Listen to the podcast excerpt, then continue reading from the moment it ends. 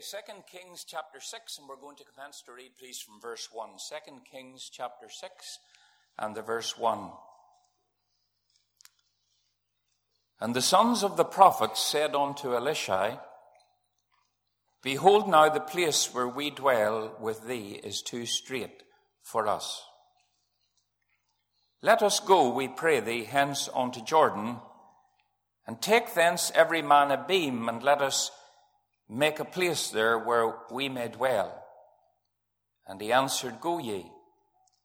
And one said, Be content, I pray thee, and go with thy servants. And he answered, I will go. So he went with them, and when they came to Jordan, they cut down wood. But as one was felling a beam, the axe head fell into the water.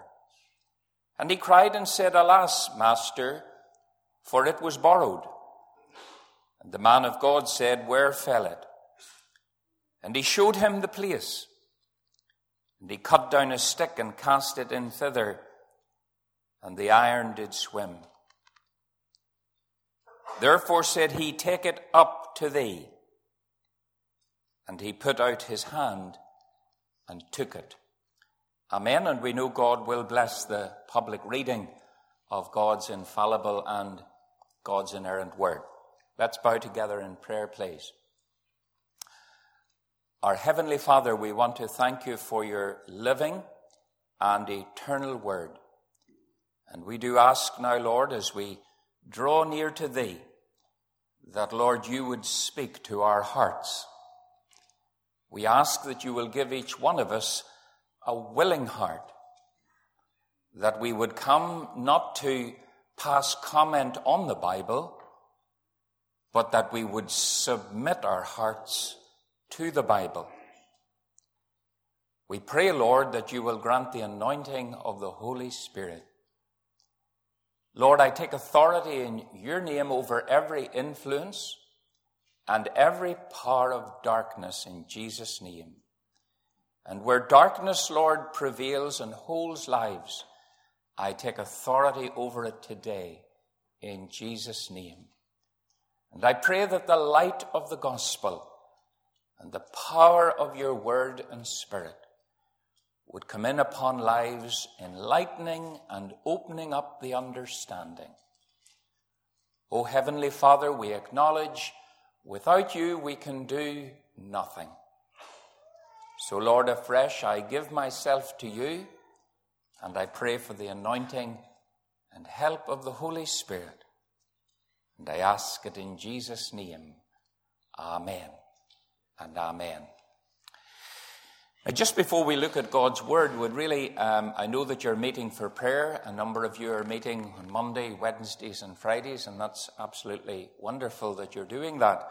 And uh, I'm here to put in a little prayer request uh, myself, and four others are involved in a mission a gospel mission being held in a little place called Ballyronan, which is up near Toomebridge uh, on the top side or the top west side of the, of the loch.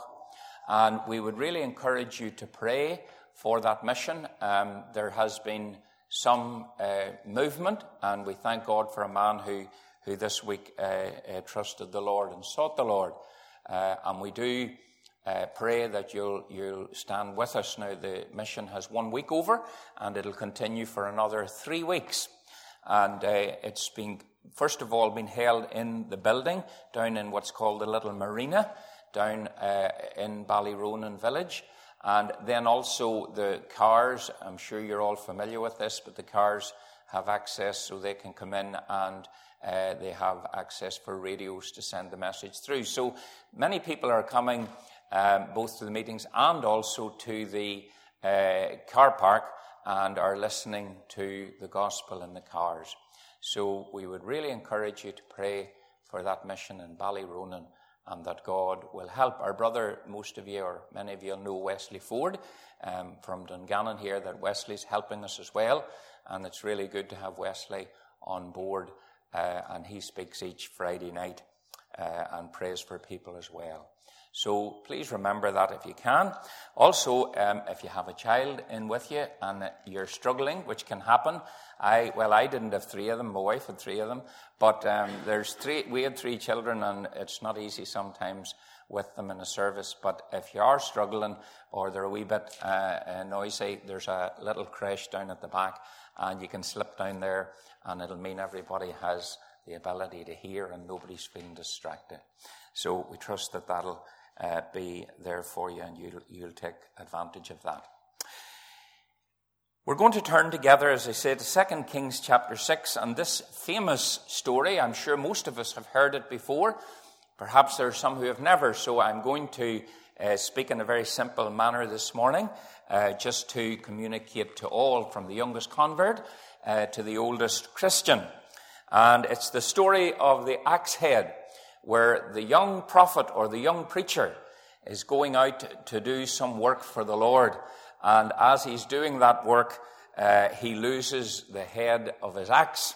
And as he's going to cut down the trees, well, unfortunately, it stops. And uh, he has to recover uh, the ground that he has lost. He has to get the axe head back. And of course, the intervention is very supernatural. Uh, most of us who have worked in farms or who have been involved in agriculture will know what it's sometimes like to lose an axe head or to lose a shaft or break a shaft whenever you're out working. And uh, this case is very unusual because the axe head went into deep water and it took a miracle to recover it. And so it's a literal story that occurred, but there are many, many wonderful truths buried in this passage of Scripture. And we're going to look at them this morning. In chapter 6 and verse 1, we commence with what we could call an expansion, uh, a real development, a need for growth. And as I was meditating and my mind was being drawn to this passage in preparation for today, I was thinking about the changes in the last year or so in this church. And the thing that was really in my mind was that there has been this enabling by the Lord for people to pray. Because being in the Lord's work, the average church today can barely sustain one prayer meeting. Very difficult to keep a prayer meeting going even for three quarters of an hour, even in big churches. And that's simply because there's not an appetite for prayer. People don't want to pray. And the reason they don't want to pray is because they're spiritually sick.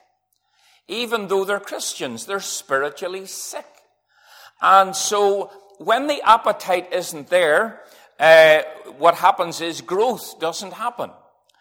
Last night I was on my way to uh, a prayer meeting with a few men and uh, we were uh, driving across and we were just saying about the prayer meeting how that some people seem to have a great hunger for prayer and, and others don't. And I said, well, it's a bit like the story of the elephant and the uh, budgerigar. You see, they both were what we would call, uh, I suppose it's maybe Ulster Scots, they were gorbs. They both loved eating. Uh, but you see, the thing about it is the elephant, when he got gorged, he took in a lot of food. He really filled himself. And when he was full, he couldn't move.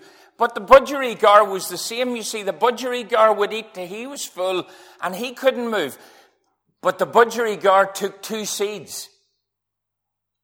He just put his beak into the wee thing and got two seeds. And then he said, I'm full. Can't take no more. I'm packed. But it didn't take much to fill him. And the majority of Christians in Ulster are like that today. They're like budgerigars. It doesn't take much to fill them. No appetite. No appetite.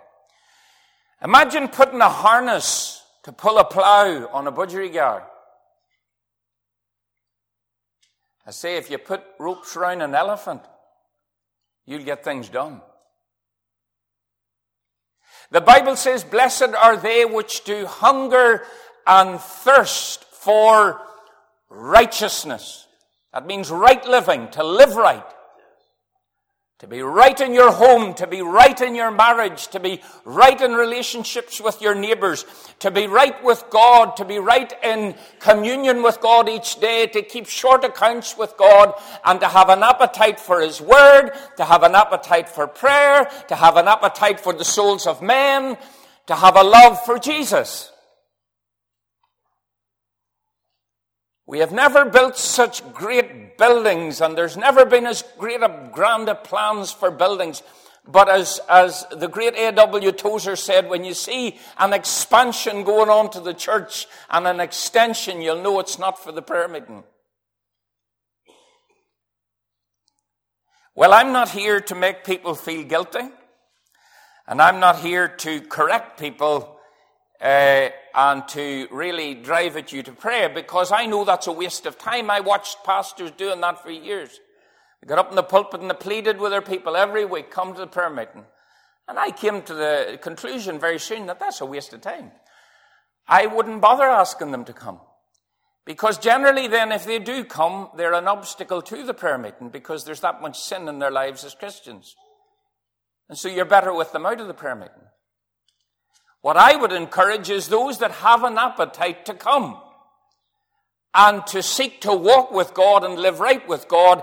And then the Holy Spirit will come and fill your life and you will carry the presence of God with you. And so if you come into the meeting, you will bring God with you. Whereas if you come with bitterness and, and resentment and lust and pride and, and worldliness and religiosity and you bring all that with you, that'll bring an old deadness into the prayer meeting. And then when you get into a prayer meeting where that kind of thought and attitude is, it's a dead old thing and you sit in it and you're bored out of your skull. Many's a prayer meeting I have sat in and I've, do you know all I've prayed? Uh, all I've been praying through the prayer meeting was, God, please get somebody to close this to let me out of it because I feel as though I'm in the, I'm in, in, in the, the wheel. To torturous experience. True prayer is never like that. Where prayer is being offered in the power of the Holy Spirit, there is great expectation. There's great power. There's great encouragement and strengthening of our spirit. There is that enabling for whatever trials or difficulties are before us. There's overcoming the power of the devil. And there's the revelation of Jesus to our hearts. Jesus said, He that loveth me and keepeth my commandments, he said, I will come and I will reveal myself unto him.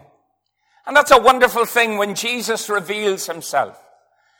And very often it happens in the place of prayer, where the Lord reveals himself to our heart. And as the little chorus used to go, some of us who are older will remember where it says, I keep falling in love with him over and over and over and over and over and over again. Well, there was an expansion was to take place. And the young prophets were aware of limitations. You know, it's a good day in your life as a Christian when you realize I'm limited. I am restricted. Perhaps your restriction is because of some sin in your life that cannot be conquered. Because of some secret that is hidden that you cannot face and that you would be terrified that anybody would know about. Perhaps it's because of some fear that you have of stepping out and believing God. There could be a thousand reasons why you could be frustrated and limited. But the Lord always desires us to grow. He always wants us to come out. He always wants us to flourish.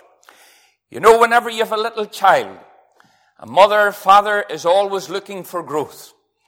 And if you see them going through school and all the other ones are getting taller and your wee Johnny's staying the same size, and he doesn't eat as much and he's a bit weakly and sickly, you wouldn't belong to, you'd have him to the doctor.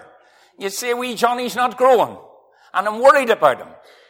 Well, as Christians, that's the way we should be. And it surprises me so often with pastors and ministers that they don't seem to get worried that their congregation don't seem to be growing. And there doesn't seem to be an appetite for prayer. It seems, it really, it really would disturb me, I have to say. If I was working with people and I didn't see them with a desire after God, I would be wondering, what is wrong with these people? And my duty would be to find out as their pastor, what is wrong? What's the cause of their sin? Why is it they've no appetite? What is it that the sin, the world and the devil is doing? And you seek to assist them in what way you can so that that can be broken and they can be set free. And they can find their true potential in God and they can find the will of God in their lives. Well, the expansion was desired. And they decided that they would go and pull down these great trees. It says in verse 1, they said unto Elisha, The place where we dwell is too strait, it's too small. Said, Let us go, we pray thee, unto Jordan, and take thence every man a beam. He said, We're going to go and we're going to cut down some trees. We're going to go into the forest of humanity. We're going to go in where there are big, tall sinners. And where there are huge cedars whose roots are deep into the world and who draw all their life and resources from the world, we're going to go in to the world of sin. And we're going to see big sinners and ones that have stood tall for the devil and the world. And we're going to take the axe and we're going to cut them down. And then we're going to carry them to the house of God. And we're going to build a new house. You see, friends, why I have brought this message this morning is because there are those who are praying. And I'm here primarily for those people. Because as you continue to pray and ask the Holy Spirit to move in your life and to deal with sin in your life, and you get honest with God, God will begin to reveal himself. Just give him time and let him work the way he wants. Don't you stipulate the rules. Don't you tell God how to do it, when to do it. Just be open. Just be available and just say, Lord, I just want your will. That's all I want in life. And open yourself to God and the Holy Spirit will help you. He will teach you in prayer. He will give you the desire to pray. He will bring a tear to your eye. He will bring an ache to your soul for the need of the world. This is the work of the Holy Spirit. My dear friends, He will come and He will enable you as you seek Him. And whenever you're waiting on God for, in prayer, and whenever you're calling on Him, God will come and give you that enabling that's needed. And God will bring those who come to preach and those who minister and those who are in the work of evangelism and winning others, whether you're in the pulpit or out of it. And God will sharpen your axe head. God will sharpen your axe head as you wait before Him in prayer. And you will find that God will enable you to take down big cedars, take down big, strong sinners, take down men and women that have been defiant to God for years. And if I didn't believe in my heart that a day is coming in this land when big, strong, defiant sinners will be smitten by the anointing and power of the preaching of the gospel, I wouldn't be at what I'm doing. But I believe a good day is coming for the land. And I believe that God is going to do exceptional and exceeding great things in this land. You see, my dear friends, whenever they went in, they were to take these trees down. The Bible teaches us that men are trees. In the Word of God, we read of Nebuchadnezzar in the book of Daniel. And he had a dream, and in the dream he said he saw a great tree. And on that tree, all the birds of the air were placed, and all the animals were under the tree. And a man came, the Bible says, or an angel was, was given the assignment to come down with an axe and cut down the tree and it fell and the stump was to be left standing. And poor Nebuchadnezzar couldn't understand it and eventually Daniel was called. And he said, Oh, king, I wish this wasn't to be the case. I wish I didn't have to communicate to you the meaning of this dream, but thou art the tree. You are the tree. Your kingdom has extended over all the earth, and all the birds of the, of the heavens and all the animals of the earth are all under your control. You are the tree. You see, my dear friends, whenever it came to building the temple, when Solomon gave the command that the great temple was to be built in Jerusalem, he hired other men from different regions to come and they took down the great, those great cedars of Lebanon, the huge straight trees, and they were brought down to the shore, and then they were brought and integrated into the building of the great temple for the worship of God. There's a great need today in the church for to gather in sinners. There's a great need in the church. I mean, there's no shortage of sinners today. There's no shortage of big sinners. There's no short, shortage of defiant sinners. And it seems to me that many Christians, as I listen to them, and I sent a man recently a little text, and I was sharing something about, I don't know whether it was to do with world affairs or something, and he just sent back a wee text and he said, he said, I can't wait to get out, and the Lord returns. And I just thought, you know, that's the attitude today in the church. Just let the earth and people go to hell and get us out to the rapture and get us away. No desire or burden to win the lost. No axe head sharpened to knock down sinners. We're in a very weak and we're in a very vulnerable position. But thank God, my friends, today there are such things as axe heads. You can have God's hatchet. You can be sharpened by the Lord. And the Lord will sharpen you as you put yourself into His hand. As you spend time before Him, He can sharpen your heart. He can come and speak to you.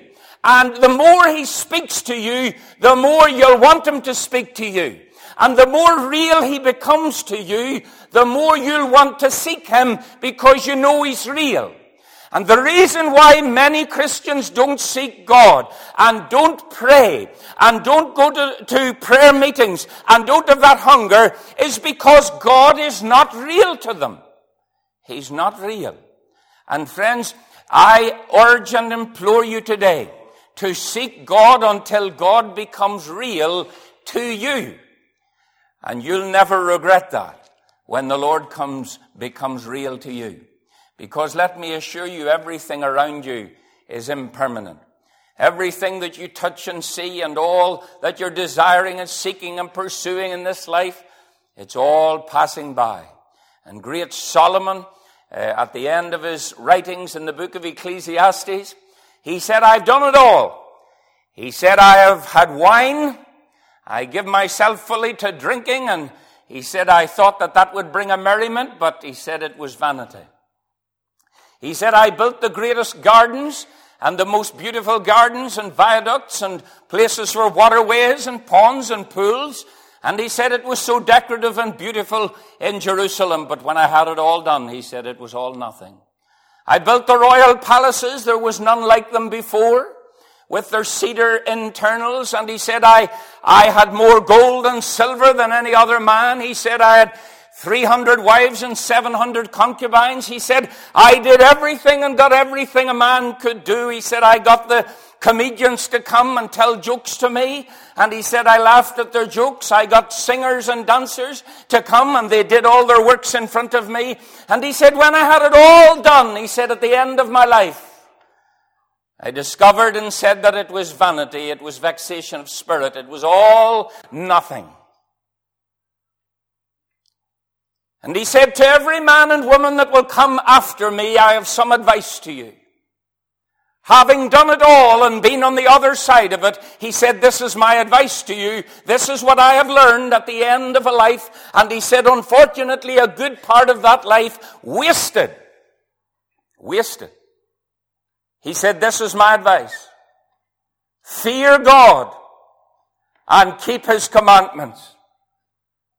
That's my advice. Young man, fear God and keep his commandments. Young woman, fear God and keep his commandments. You'll never regret it. Because in the day of your death, when you've got to leave your body and when you've got to go out into eternity, and you might live to be old, but you might die young. But let me tell you, my friend, when you leave this world behind, and I have been at the, at the deathbed of men and women when they came to die, they have never said to me, I'm sorry I didn't, didn't buy more land. They've never said, I'm sorry I, I didn't look better and put on better makeup. They never said to me, I'm sorry I didn't have a bigger car. None of them ever said that. I'll tell you what they said. I wish that I put God first in my life. I wish now as I come to the valley that I, that I had really got my priorities sorted. And sometimes it takes a terrible diagnosis over our lives before we recognize that we need to put God first. That's what he said. Fear God and keep his commandments.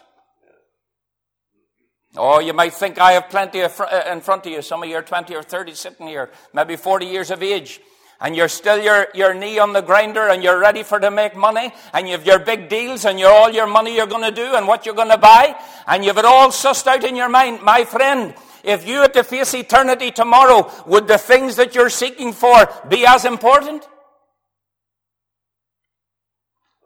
I had an old grandfather, I never met him.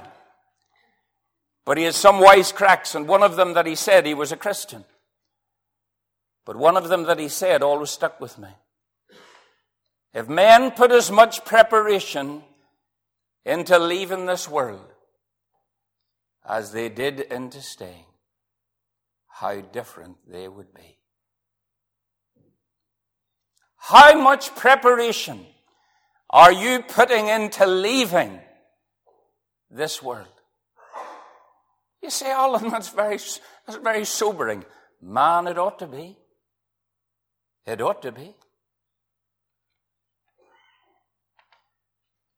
A few weeks ago, in the mission that we were conducting and are conducting up in Ballyronan, there was an elderly man in his mid to late 70s. It's not that old these days. And he has had a burden, a farmer. A farmer. Just a farmer, who's had a burden for his community for a long time.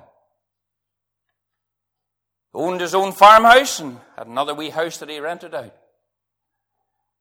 For the last two or three years since I knew that man and his dear wife, their house was nothing but a house of hospitality for every broken person. Just ordinary folk. Bringing in broken folk. People who had committed grievous sins. People whose lives were messed up. People who had been abused and hurt and broken. And they opened up their home and that dear man took cancer, and just as the mission was commencing that he had the burden for, last Sunday, he passed away on Monday.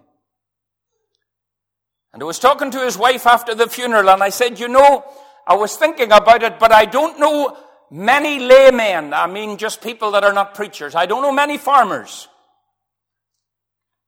who are spending the last days of their life going out to win the lost and who die with the sole desire that men and women in their community would be saved. That's the work of the Holy Spirit. That dear man had a good axe head. He had a good axe head. You see, friends, there's an expansion. And it meant a relocation. It meant change. And if you want to really follow the Lord, if you want to serve the Lord, there's going to come change. And you've got to be willing for change.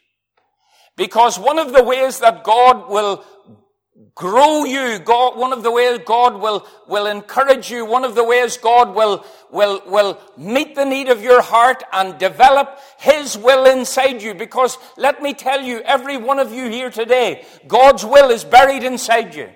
It's there. God's will's in you. It's there. It's planted in you from before you were born, the will of God. But if you let sin, world, and the devil control and manipulate your life, that will won't, won't happen. It won't work out. That's why the Bible says, work out your own salvation with fear and with trembling. Make it a priority.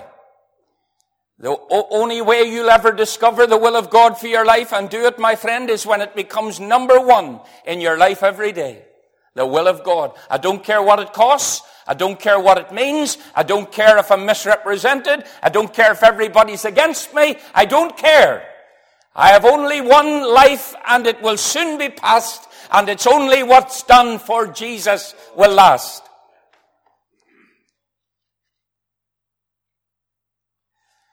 I may have told you the story about the young violinist. He was very accomplished. And whenever he had played, played his violin to this great audience in this very prestigious city, they noticed when he had finished so brilliantly and masterfully playing the instrument that they all stood and gave him a standing ovation. And there are thousands. But he never looked at them. He never looked at them. He looked up at the balcony to his left and he watched. And there was no movement in the balcony and all the people kept cheering. But eventually a little old white haired man stood up and he began to clap and he bowed down. Because this was the master. This was the man who taught him.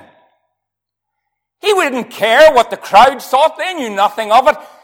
It was the one who had taught him. It was the one who had trained him. What did he think? And you do well as a Christian when you forget the crowd and you forget even the church and you say, my eye is on the master. What does the master think? That's all that matters.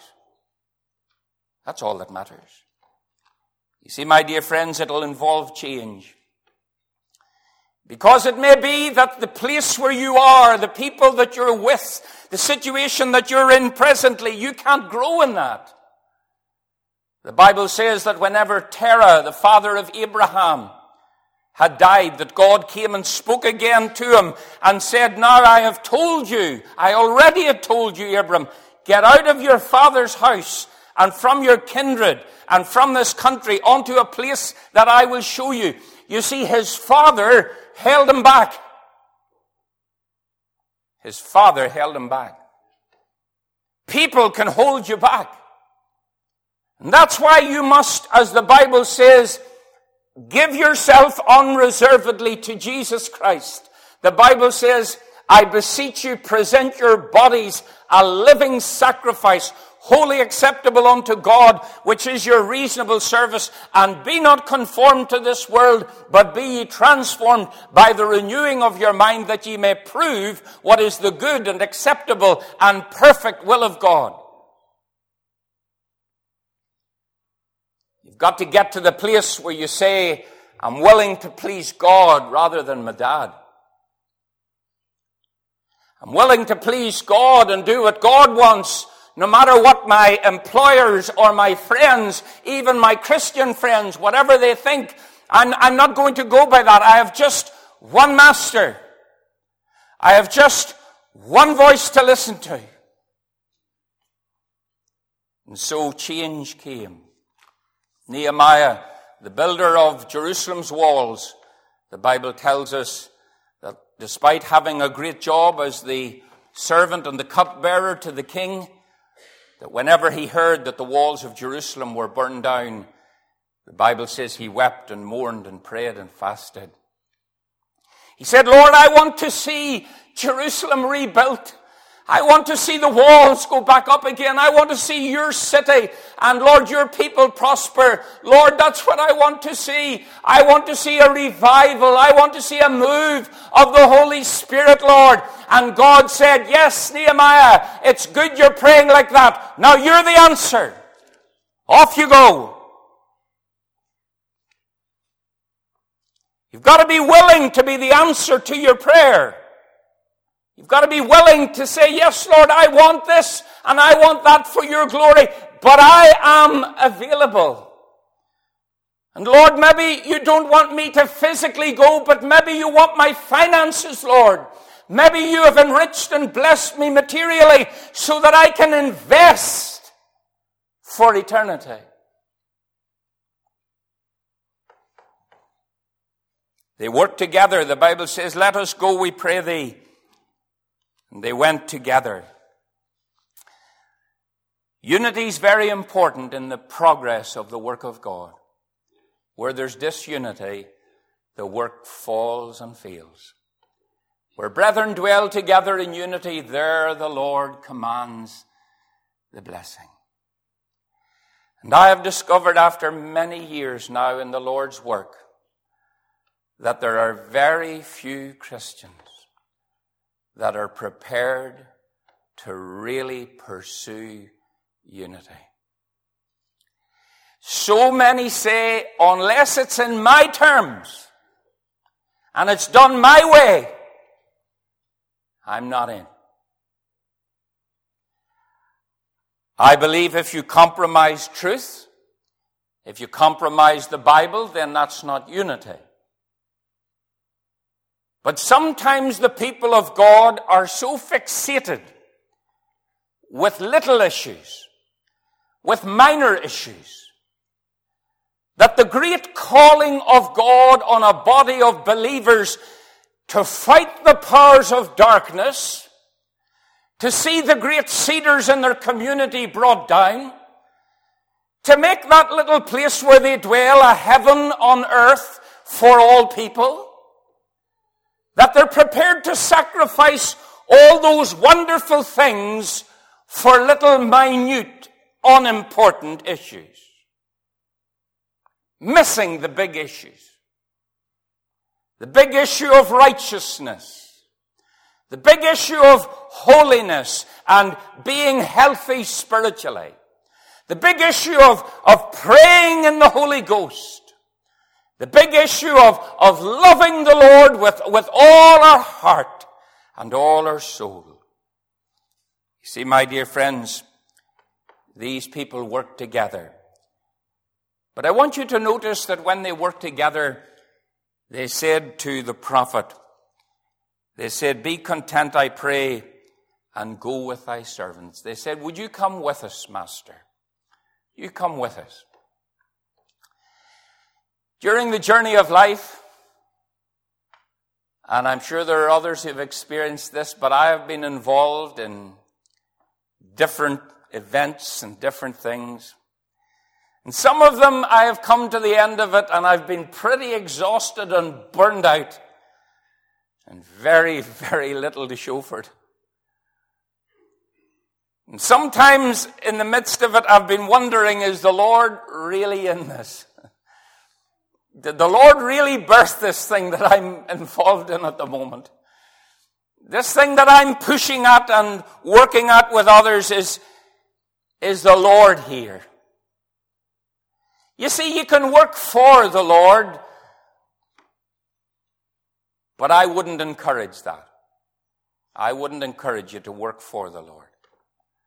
But I would encourage you to work with the Lord. Makes a big difference. Because I've, on a few occasions, been in situations where we really worked with the Lord. And it makes all the difference, I can tell you. Remember a mission a number of years ago, and uh, I happened to be the preacher, but there was other men, and boy could they pray. And it was a season of blessing. And I can remember preaching and getting up, and some of the men last night were asking me about it, and I said, you know, during that campaign, I remember people getting saved and they dropped like flies. They dropped like flies. Don't tell me that big cedars can't come down. Don't tell me that big sinners can't be saved. My dear friends, I have witnessed it happening, but what I realized was that it'll only happen when the power of the Holy Spirit is upon the place. And I can remember preaching in those times and the help and power and assistance of God was unprecedented. The enabling of the Holy Spirit was wonderful.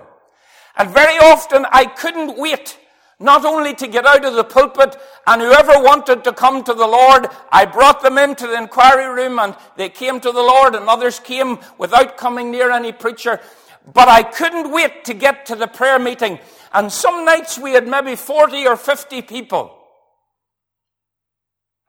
And some of them were free Presbyterians. Got in trouble, maybe. Some of them were independent Methodists. Some of them were brethren.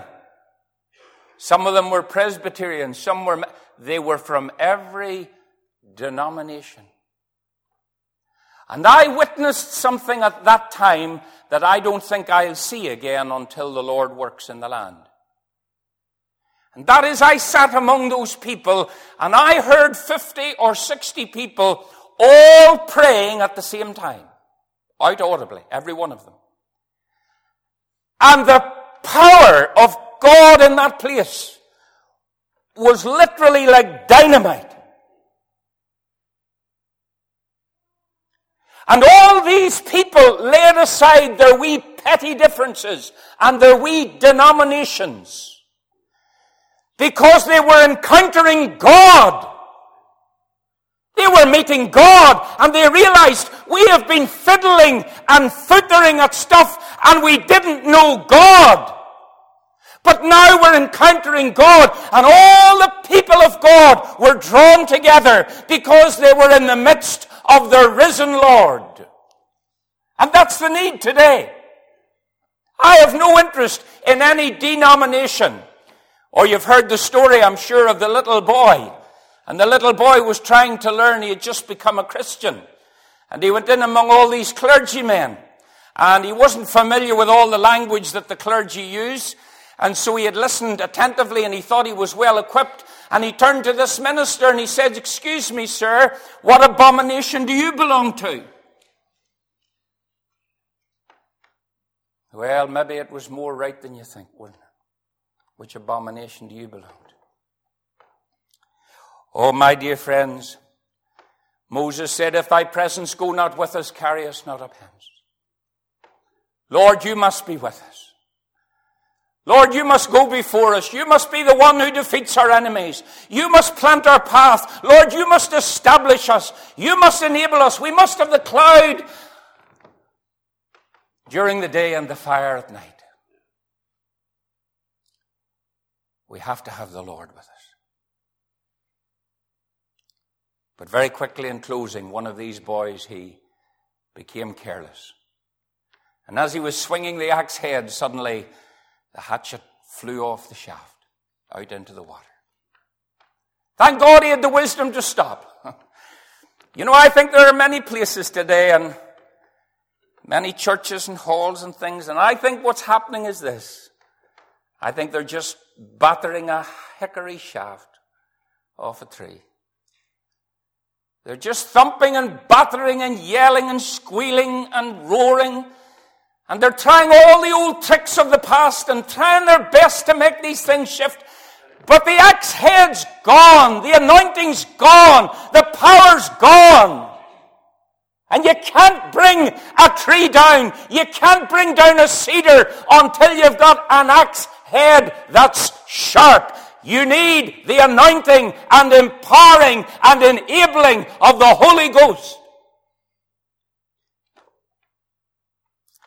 Thank God he had the wisdom to stop. And he said, This is going nowhere. This is a waste of time. There's no point in me battering and expending all this energy and effort into whacking a tree. There's no point. And so he stopped. And he went back to the man of God and he said, Listen, I have a problem. I was being productive for a while. There was a time when my life was really making a mark for God. When I really felt the presence of God with me. When I felt His enabling in prayer. When I really had a burden for the lost. But somewhere the axe head was lost. I have lost my axe head. The man of God said to him, Son, where did it fall? You've got to go back to the place, my friend. Got to go back to the place. You know what I constantly see today? See people that have huge and catastrophic feelings, and we all that can happen to any of us, including this preacher. God help us all. But you see people and they have catastrophic failures in their lives in one way or another, maybe a divorce or something pretty catastrophic. And the next day, without ever attempting to sort anything out, Without, without any attempt or recognition of maybe failure or a need for repentance, they're, they're, they're straight back in again. To serve the Lord. Uh, what about, what about that that happened there? What about that, that, what about the catastrophe that you've left behind you there? Oh, that's all under the blood. What about the boy you owed all the money to when you went into liquidation? Oh, that's all under the blood. Not a bit of it. Not a bit of it under the blood. The Bible says, "Oh, no man anything. And I know the law of the land says that you can put somebody into liquidation and your neighbors and creditors can be left without a shilling and you can go on and sing your big songs in, in, in the church and the law of the land will let you off with it. But the law of God won't. The law of God won't. Pay your debts. Where I fell it? You got to go back to the place. Say, Lord, boy, the Holy Spirit, He'll show you. Man, He'll show you. And good at it He is. And He'll bring you right to the spot. And what you have to do is you say, Lord, I've failed. Lord, I've lost the accent. Lord, no power, no anointing, no prayer, no hunger. Lord, have mercy on me. And the Holy Ghost may come at that moment and meet you and empower you and enable you. Or he might say to you, you know, you'll go, you'll have to go and see that man and you'll have to say you're sorry. Or you'll need to go and woman, that woman and you'll need to pay her back that money that you owe her. there's, there's people I know, and uh, uh, I can tell you, and they're, they're sitting up, they're not here today, they maybe an odd time would be in here, and I know for a matter of fact those people owe a lot of money. I know it for a fact. And they've no intention of paying it. I know that as well. And it's not a few pound. And sitting up singing and standing up in the church singing. And wondering why God uh, no desire to win the lost. How would you? When there's a man up the road and you owe him maybe one or two thousand pound and you're standing singing down here. What's the chance of that man getting saved? Judgment must begin at the house of God. I'm coming to a close. I was hearing recently about a boy, and he's Christian. Well, says he is. I think he is. But he owes the, he owes the country a ball of money. Drives about in a beautiful car, but it belongs to all the country. Everybody in the country owns it. But he goes around waving at them all. He owes them, owes them all money. He went to an unsaved neighbour and he says to the neighbour, I'd come with a tract, I'd love you to come to the mission. He gave it back to me. He says, whenever you pay the 20,000, he says, I'll think about it. There's no point in you going around handing out tracts and invitations, my friend, if you owe the country money. Go pay your money. Go and sell the big car.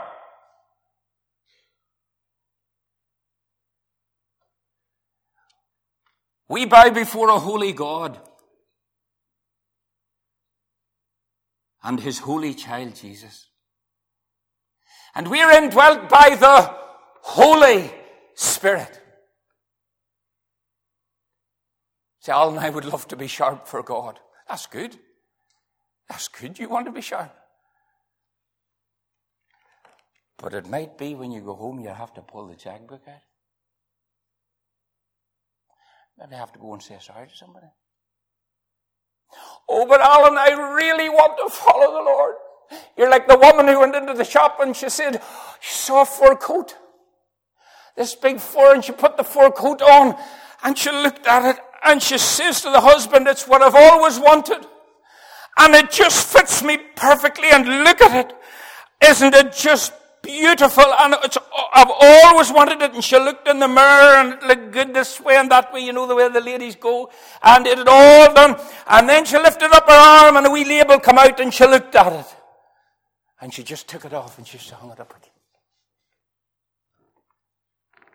Noel Grant, the evangelist, rightly wrote these words The price is high, severe the test, for those who would enjoy God's best. Surrender all and take the road with those who will go through with God. You know, friends, whenever this man turned round and whenever he had told the man of God where, where, he, where he had fallen, the man of God took a little stick and he threw it into the water. You know what happened? The iron floated. Imagine.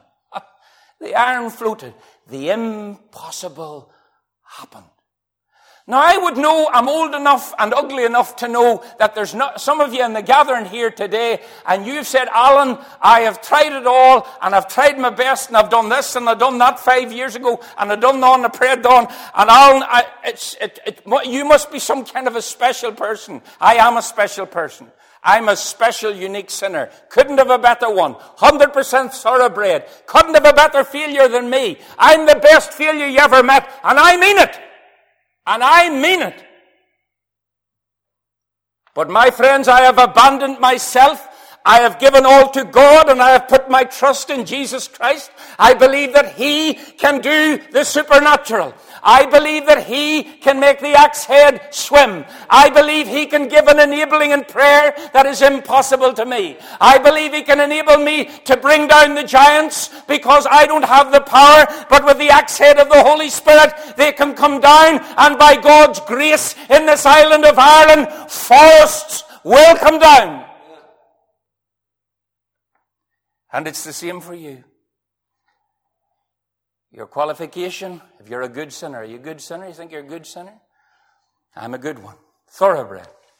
Couldn't be better, better one than me.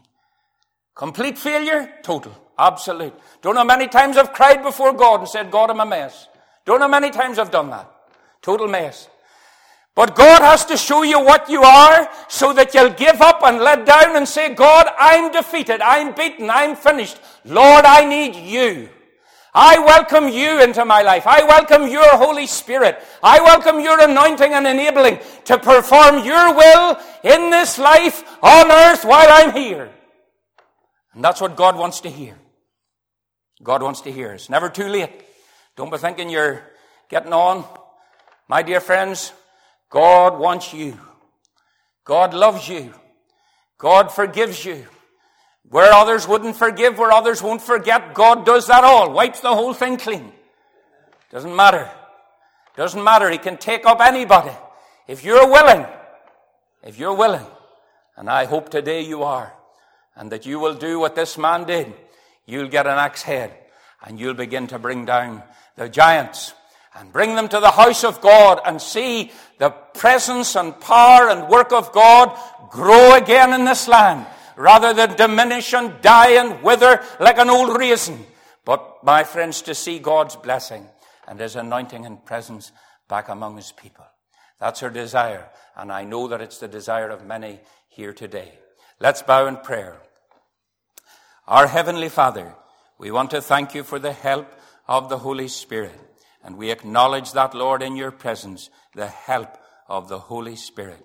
And I pray, now, Lord, that you'll take your good word, Lord, and you'll apply it in the manner which, Lord, you see fit into each waiting heart. Encourage those that need encouraged. Rebuke those that need rebuked. And, oh, Father, draw out all your people and help each one of us to be sharp for thee. In Jesus' name, Amen.